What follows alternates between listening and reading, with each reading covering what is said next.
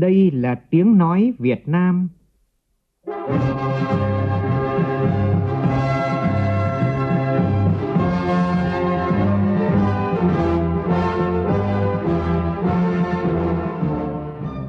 là tiếng nói Việt Nam, phát thanh từ Hà Nội, thủ đô nước Cộng hòa xã hội chủ nghĩa Việt Nam.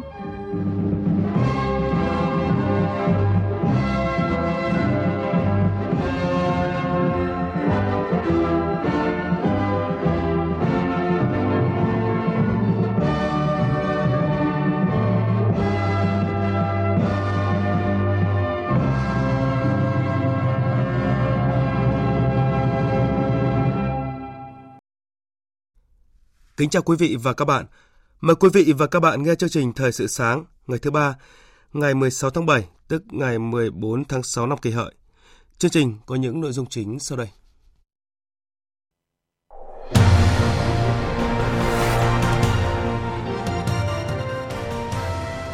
Hôm nay, Ủy ban Thường vụ Quốc hội cho ý kiến về chủ trương đầu tư xây dựng Quốc hội điện tử.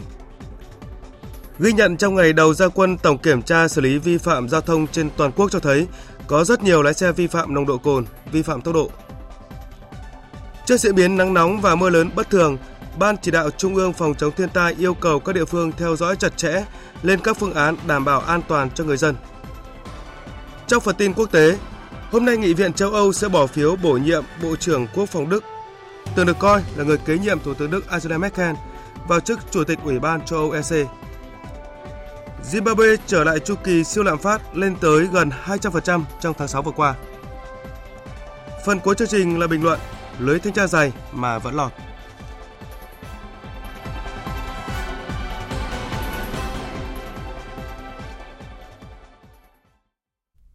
Bây giờ là tin chi tiết. Tiếp tục phiên họp thứ 35, hôm nay Ủy ban Thường vụ Quốc hội sẽ tổng kết kỳ họp thứ 7 cho ý kiến bước đầu về việc chuẩn bị kỳ họp thứ 8 của Quốc hội. Một nội dung quan trọng được Ủy ban Thường vụ Quốc hội họp kín cho ý kiến trong chiều nay, đó là về chủ trương đầu tư xây dựng Quốc hội điện tử giai đoạn 2019-2026. Phóng viên Lại Hoa thông tin. Đề án xây dựng Quốc hội điện tử nhằm nâng cao hiệu quả hoạt động và chất lượng phục vụ của người dân, cử tri và các cơ quan của Quốc hội dù đã được thí điểm tại kỳ họp thứ bảy của Quốc hội hơn một tháng trước, đến nay, lần đầu tiên Ủy ban Thường vụ Quốc hội chính thức cho ý kiến về chủ trương xây dựng dự án Quốc hội điện tử giai đoạn 2019-2026. Tổng thư ký chủ nhiệm văn phòng Quốc hội Nguyễn Hạnh Phúc cho biết, để thực hiện mục tiêu Quốc hội điện tử, trong kỳ họp thứ bảy vừa qua, lần đầu tiên Quốc hội đã áp dụng trí tuệ nhân tạo. Phần mềm này giúp chuyển tiếng nói thành chữ chạy trên màn hình của chủ tọa và giúp cho việc điều hành phiên họp chính xác hơn. Nếu như trước đây, việc ghi câu hỏi có thể sai sót thì phần mềm này, các câu hỏi của đại biểu đều được hiển thị. Vì thế, phần trả lời chất vấn rất đầy đủ. Những cái báo cáo mà phục vụ của các cái ban các bộ ngành tôi đều cập nhật đưa hết lên trên cái, cái mạng của kỳ họp ấy. Thì vì thế cho nên cái, cái đại biểu quốc hội vào đó thì có thể là tra cứu hết cần xem lại như vậy thì cái kết quả mà mà giải quyết công việc của của các cơ quan của ngành từ kiểu trước kỳ họp này thì kết quả thế nào thì cái điều đó giúp cho cái việc mà đại biểu quốc hội có những cái số liệu có những cái tư liệu đặt những cái câu hỏi cho nó xác đáng đối với các thành viên chính phủ theo Tổng thư ký Quốc hội Nguyễn Hạnh Phúc, mục tiêu hướng tới các kỳ họp sau là giảm tài liệu giấy. Đại biểu đi họp chỉ mang theo một chiếc máy tính bảng. Với việc thí điểm phần mềm mới, Quốc hội khóa 14 có thể sẽ đi vào lịch sử hoạt động lập pháp của Việt Nam như là khởi đầu trong một kỷ nguyên mới, kỷ nguyên của nghị viện số.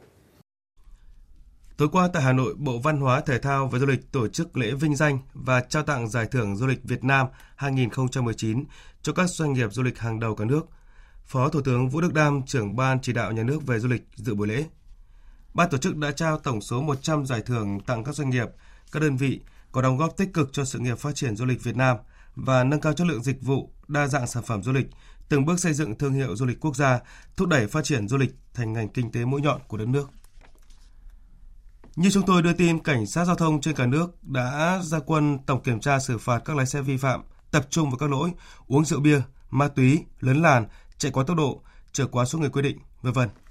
Theo ghi nhận của phóng viên Vinh Quang, trong ngày đầu ra quân hôm qua, Công an thành phố Hồ Chí Minh đã lập biên bản xử phạt hơn 600 trường hợp vi phạm. Trong số này, phần lớn là các lỗi vi phạm nồng độ cồn, vi phạm tốc độ. Đêm qua, lực lượng chức năng cũng đã bố trí thêm nhiều chốt chạm tiếp tục kiểm tra trên các trục đường và các tuyến cửa ngõ ra vào thành phố. Còn tại các tỉnh Đông Bắc, ghi nhận trong ngày đầu ra quân, lực lượng chức năng cũng đã xử lý hàng trăm trường hợp vi phạm.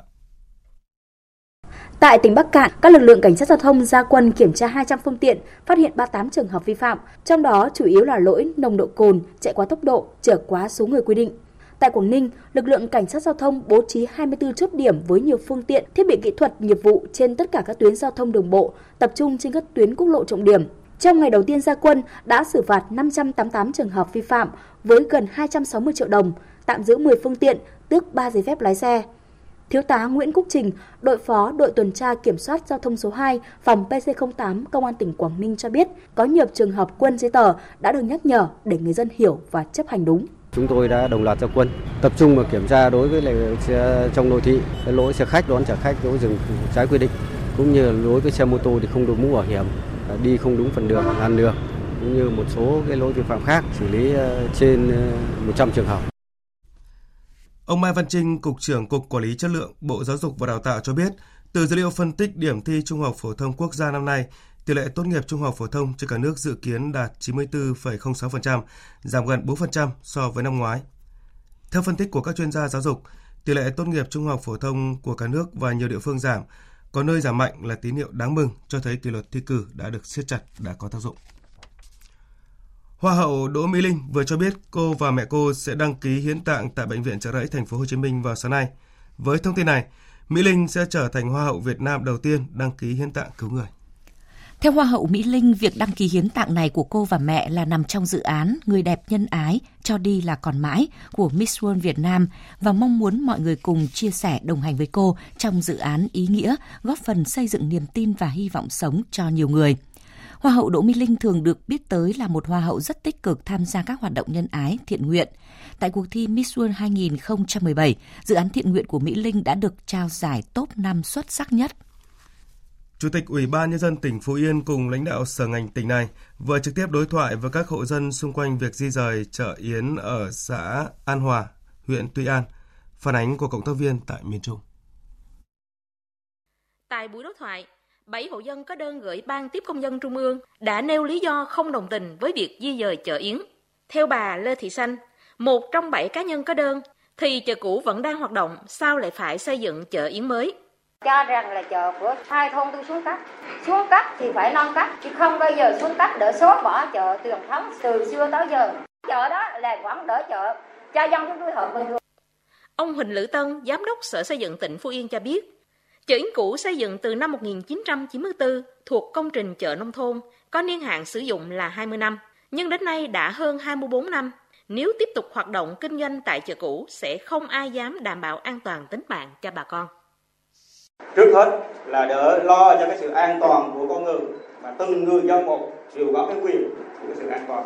Và toàn bộ người dân đều phải chấp hành cái các cái tiêu chuẩn để đỡ mà đảm bảo an toàn thì theo cái quy định thì chợ hạng ba thì tối thiểu phải ba ngàn mét vuông đảm bảo về vệ sinh môi trường an toàn phòng cháy chữa cháy. Trong khi chợ yến hiện tại chúng ta chỉ có 1.922 mét vuông không đáp ứng được các cái tiêu chí kỹ thuật. Tại buổi đối thoại có ý kiến đề nghị cho tồn tại song song cả chợ cũ lẫn chợ mới và không đồng tình với việc xây dựng công viên tại chợ Yến cũ. Sau khi lắng nghe ý kiến tâm tư của bà con tại buổi đối thoại, ông Phạm Đại Dương, Chủ tịch Ủy ban Nhân dân tỉnh Phú Yên mong muốn người dân ủng hộ chủ trương di dời đến chợ Yến mới vì sự phát triển của địa phương. Tôi lắng nghe và trên cơ sở ý kiến của các bác, ý kiến của huyện và chúng tôi sẽ tiếp tục là nghe ý kiến để mà chúng ta có những cái quyết định cho nó đúng theo cái thứ nhất là đảm bảo theo quy định của nhà nước và đảm bảo cái quyền lợi của đại bộ phận người dân Trước diễn biến của mưa lớn khu vực miền núi phía Bắc, nắng nóng ở Bắc Bộ và Trung Bộ, Văn phòng Thường trực Ban Chỉ đạo Trung ương phòng chống thiên tai đề nghị các tỉnh, thành phố theo dõi chặt chẽ diễn biến thời tiết để chủ động các biện pháp ứng phó, cụ thể như sau. Các tỉnh miền núi phía Bắc sẵn sàng các biện pháp ứng phó với mưa lớn lũ quét sạt lở đất, nhất là khu vực dân cư có nguy cơ cao và các cung đường thường xuyên bị ngập sâu sạt lở. Các tỉnh đồng bằng Bắc Bộ, Trung Bộ tăng cường công tác thông tin tuyên truyền, hướng dẫn phòng chống nắng nóng cháy rừng, sẵn sàng phương án ứng phó nắng nóng hạn hán cháy rừng, huy động lực lượng phương tiện khắc phục hậu quả mưa lũ. Các tỉnh miền Nam thông báo cho tàu thuyền để chủ động phòng tránh. Trước đó, chiều qua Hà Nội và nhiều địa phương trên cả nước xảy ra mưa lớn giúp hạ nhiệt sau nhiều ngày nắng nóng. Mưa lớn cũng đã khiến nhiều con đường nội đô của Hà Nội bị ngập sâu trong nước, nhiều tuyến đường bị ùn tắc nghiêm trọng. Tại khu vực Tây Bắc, mưa lớn nhiều ngày qua đã làm nhiều tuyến đường ngầm tràn tại các tuyến quốc lộ tỉnh lộ trên địa bàn tỉnh Lai Châu bị tê liệt do sạt lở đất đá và ngập úng, gây ách tắc giao thông cục bộ. Trong khi đó, tại các tỉnh Cao Bằng, Bắc Cạn tiếp tục có mưa lớn gây ra tình trạng lũ lụt nghiêm trọng tại một số địa phương – Đặc biệt là tại tỉnh Cao Bằng đã có một người chết, một người bị lũ cuốn trôi cùng hàng trăm ngôi nhà ngập nước. Tại Long An, mưa to kèm theo rông lốc khiến 9 người ở thị trấn Thủ Thừa, huyện Thủ Thừa phải nhập viện. Đến tối qua, tình hình sức khỏe của các nạn nhân đã ổn định và được đưa về nhà. Còn tại An Giang, cơn mưa to kèm theo rông lốc chiều qua cũng đã gây thiệt hại về nhà ở cây trồng và ruộng lúa. Phóng viên Nhật Trường thông tin. Chỉ tại địa bàn thị xã Gò Công, cơn mưa to kèm theo dông lốc đã làm tốc mái hơn 100 căn nhà của người dân. Nhiều cây xanh, đường dây điện cũng bị đổ ngã, siêu dẹo. Đặc biệt nhiều diện tích rau màu, ruộng lúa của người dân cũng bị ngập nước, sập ngã, gây ảnh hưởng đến năng suất. Rất may thiên tai không gây thiệt hại về tính mạng của con người. Sau khi cơn mưa kết thúc, chính quyền các địa phương khẩn trương tổ chức lực lượng hỗ trợ người dân khắc phục hiện trường, thu dọn các cây xanh, khắc phục trụ điện bị đổ ngã để đảm bảo an toàn giao thông đồng thời thống kê thiệt hại để xem xét hỗ trợ người dân ổn định cuộc sống.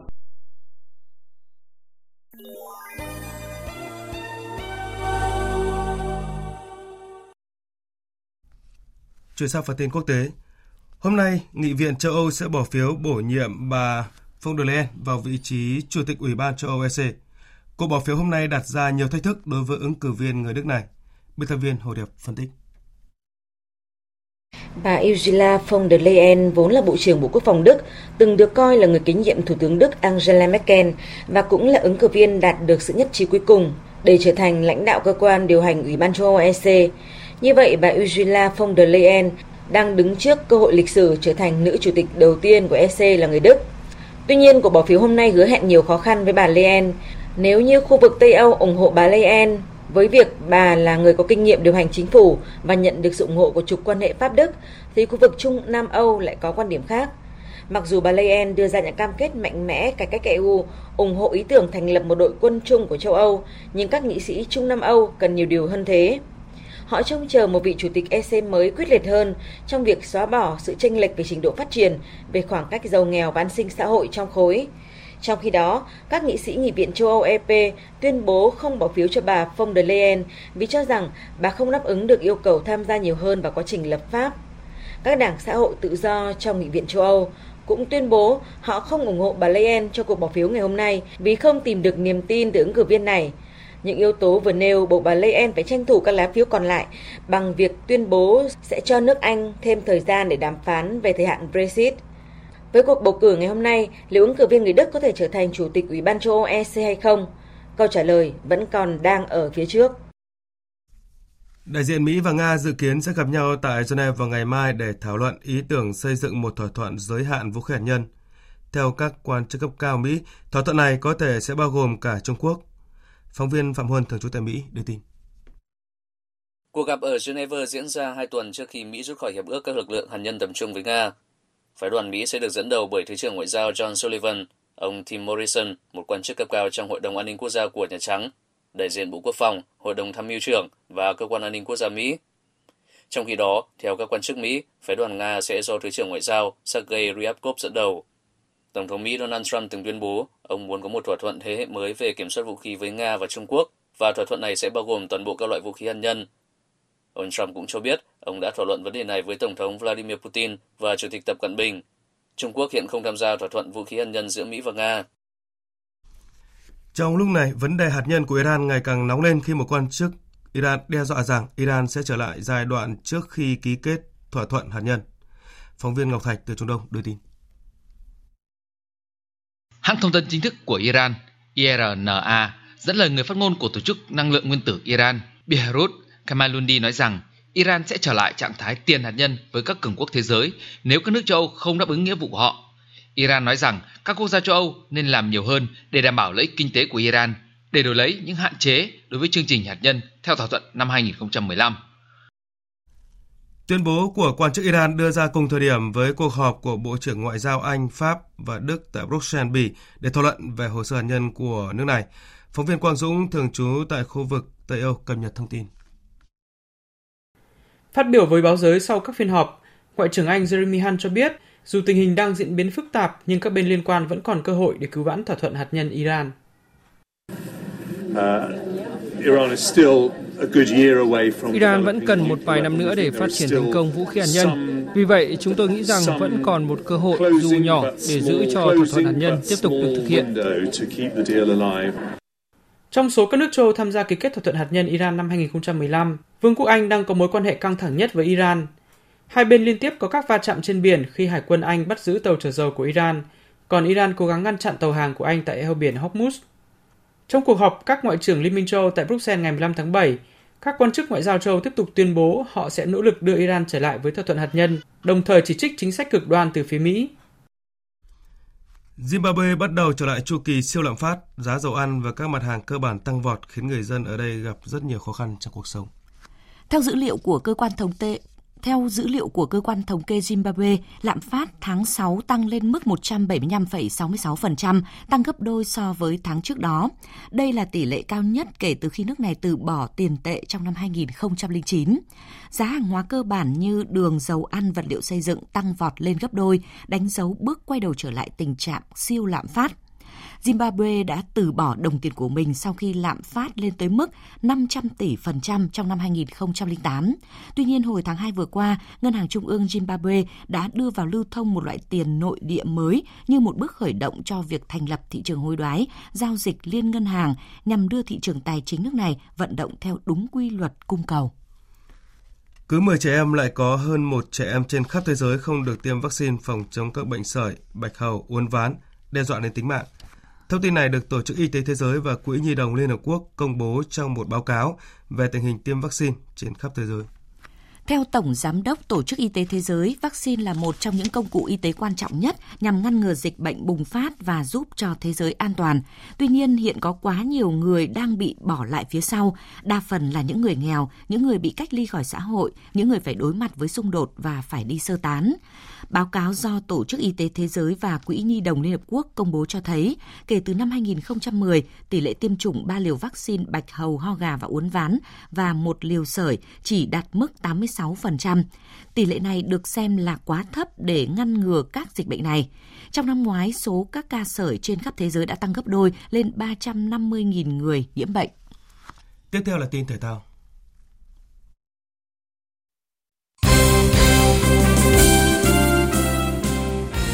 Tối qua tại nhà thi đấu Gia Lâm Hà Nội, đội tuyển bóng chuyền nữ U23 Việt Nam có chiến thắng dễ dàng 3-0 trước đối thủ U23 Maldives trong trận đấu cuối bảng A giải bóng chuyền U23 châu Á 2019. Trước đó trong trận gia quân, U23 Việt Nam đã thắng 3-0 trước bóng chuyền nữ U23 New Zealand, qua đó đứng đầu bảng A với hai trận toàn thắng. Tại vòng 2, U23 Việt Nam sẽ ghép bảng với U23 Trung Quốc và U23 Đài Bắc Trung Hoa. Trong trận gia quân tại giải quần vợt nhà nghề ATP Challenger President Cup 2019 diễn ra ở Kazakhstan, tay vợt Lý Hoàng Nam, hạng 417 thế giới đã xuất sắc đánh bại đối thủ Andin Sekic, người Bosnia Herzegovina, hạng 350 thế giới với tỷ số 2-1. Qua đó tiến vào vòng 2 gặp hạt giống số 9 của giải người Bồ Đào Nha. President Cup 2019 là giải đấu ATP 110 đầu tiên mà Lý Hoàng Nam tranh tài sau khi thường xuyên tham dự các giải Men Future hoặc các giải ATP 90 điểm trở xuống.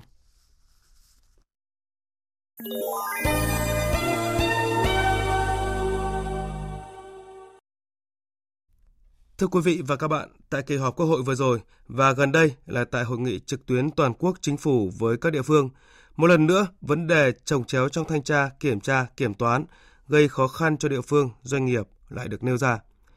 Điều đáng nói là lực lượng thanh tra rất dày với nhiều cơ quan, nhiều cấp thanh tra nhưng vẫn để lọt nhiều vụ việc sai phạm thuộc phạm vi thanh tra giám sát.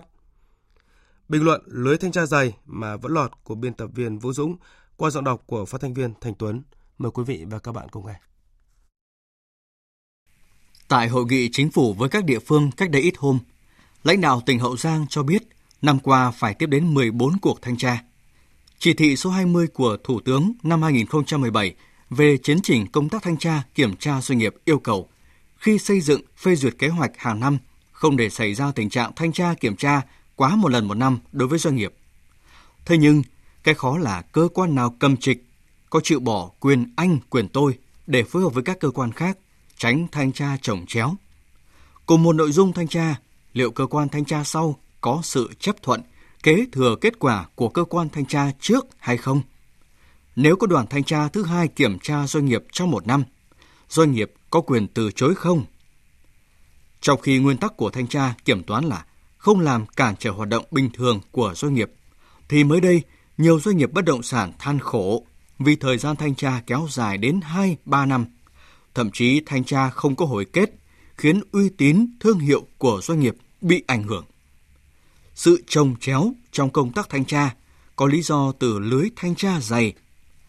Chính phủ có thanh tra chính phủ, bộ có thanh tra bộ, tỉnh có thanh tra cấp tỉnh, sở có thanh tra sở, quận, huyện cũng có cơ quan thanh tra. Bên cạnh đó còn có kiểm toán nhà nước. Bất cập ở chỗ, cơ quan chủ quản của các cấp thanh tra là khác nhau, nhưng nhiều cơ quan thanh tra lại có chức năng như nhau. Ví dụ, một dự án xây dựng trên địa bàn thì thanh tra bộ xây dựng, thanh tra sở xây dựng, thanh tra quận, huyện, phường đều có thể thanh tra giám sát. Bất cập cũng ở chỗ người ra quyết định thanh tra của các cơ quan thanh tra các cấp là khác nhau, nên việc xảy ra trồng chéo là khó tránh. Bất cập còn ở chỗ lưới thanh tra tuy dày nhưng vẫn để lọt các vi phạm lớn. Dư luận mấy ngày nay hết sức quan tâm đến việc khởi tố ông Lê Thanh Thản, Chủ tịch Tập đoàn Mường Thanh, một tập đoàn lớn trong lĩnh vực xây dựng với hơn 20.000 lao động. Có sai phạm thì mới khởi tố. Nhưng vấn đề là các công trình xây dựng không phải là cái kim hay sợi chỉ để nói rằng kiểm tra thanh tra không phát hiện sai phạm. Ấy thế, nhưng thực tế là một loạt các sai phạm của các tòa nhà hàng chục tầng của tập đoàn này vẫn lọt lưới quản lý của Sở Xây dựng, nào Sở Quy hoạch Kiến trúc, Thanh tra quận, phường, vân vân. Điều này mâu thuẫn với hình ảnh một hộ dân chỉ cần đập tường, sửa nhà không đăng ký thì ngay lập tức cán bộ phường sẽ có mặt xử lý ngay. Khi lưới thanh tra quản lý nhiều như vậy mà để lọt sai phạm, thì câu hỏi đặt ra là trách nhiệm của cán bộ cơ quan thanh tra ra sao? Ai là người kiểm soát quyền lực của cơ quan thanh tra để không xảy ra vụ việc đáng tiếc như vừa rồi? Thanh tra Bộ Xây dựng nhũng nhiễu, đòi hối lộ tiền tỷ khi thực hiện nhiệm vụ tại tỉnh Vĩnh Phúc. Có giải quyết tốt những bất cập này thì lưới thanh tra mới không để lọt sai phạm. Quý vị và các bạn vừa nghe bình luận lưới thanh tra dày mà vẫn lọt.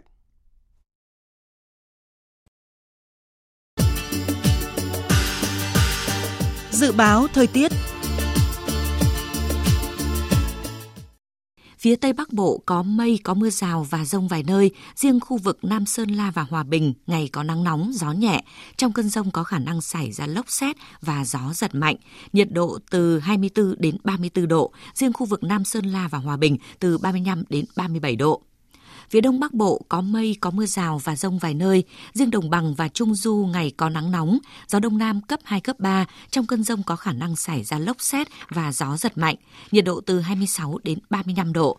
Đồng Bằng và Trung Du từ 35 đến 37 độ. Các tỉnh từ Thanh Hóa đến Thừa Thiên Huế có mây ngày nắng nóng và nắng nóng gai gắt. Chiều tối và đêm có mưa rào và rông vài nơi, gió Tây Nam cấp 2, cấp 3. Trong cơn rông có khả năng xảy ra lốc xét và gió giật mạnh. Nhiệt độ từ 27 đến 38 độ, có nơi trên 38 độ. Các tỉnh ven biển từ Đà Nẵng đến Bình Thuận có mây, ngày nắng, phía Bắc có nắng nóng, chiều tối có mưa rào và rông rải rác, đêm có mưa rào và rông vài nơi, gió Tây Nam cấp 2, cấp 3. Trong cơn rông có khả năng xảy ra lốc xét và gió giật mạnh, nhiệt độ từ 25 đến 37 độ, phía Bắc có nơi trên 37 độ. Tây Nguyên có mây, có mưa rào và rông vài nơi, chiều tối và tối có mưa rào và rông rải rác, gió Tây Nam cấp 2, cấp 3. Trong cơn rông có khả năng xảy ra lốc xét và gió giật mạnh. Nhiệt độ từ 21 đến 32 độ. Nam Bộ nhiều mây, chiều có mưa mưa vừa, có nơi mưa to và rải rác có rông. Đêm có mưa rào và rông rải rác, gió Tây Nam cấp 2, cấp 3. Trong cơn rông có khả năng xảy ra lốc xét và gió giật mạnh. Nhiệt độ từ 24 đến 34 độ. Khu vực Hà Nội có mây, ngày nắng nóng, chiều tối có mưa rào và rải rác có rông, đêm có mưa rào và rông vài nơi. Gió Đông Nam cấp 2, cấp 3, trong cơn rông có khả năng xảy ra lốc xét và gió giật mạnh, nhiệt độ từ 27 đến 37 độ. Dự báo thời tiết biển, Vịnh Bắc Bộ có mưa rào và rông vài nơi, tầm nhìn xa trên 10 km, gió Nam đến Đông Nam cấp 3, cấp 4. Vùng biển từ Quảng Trị đến Quảng Ngãi có mưa rào và rông rải rác, tầm nhìn xa trên 10 km, gió nhẹ. Khu vực Bắc Biển Đông, khu vực quần đảo Hoàng Sa thuộc thành phố Đà Nẵng, có mưa rào và rông vài nơi, tầm nhìn xa trên 10 km, gió Đông Nam cấp 3, cấp 4.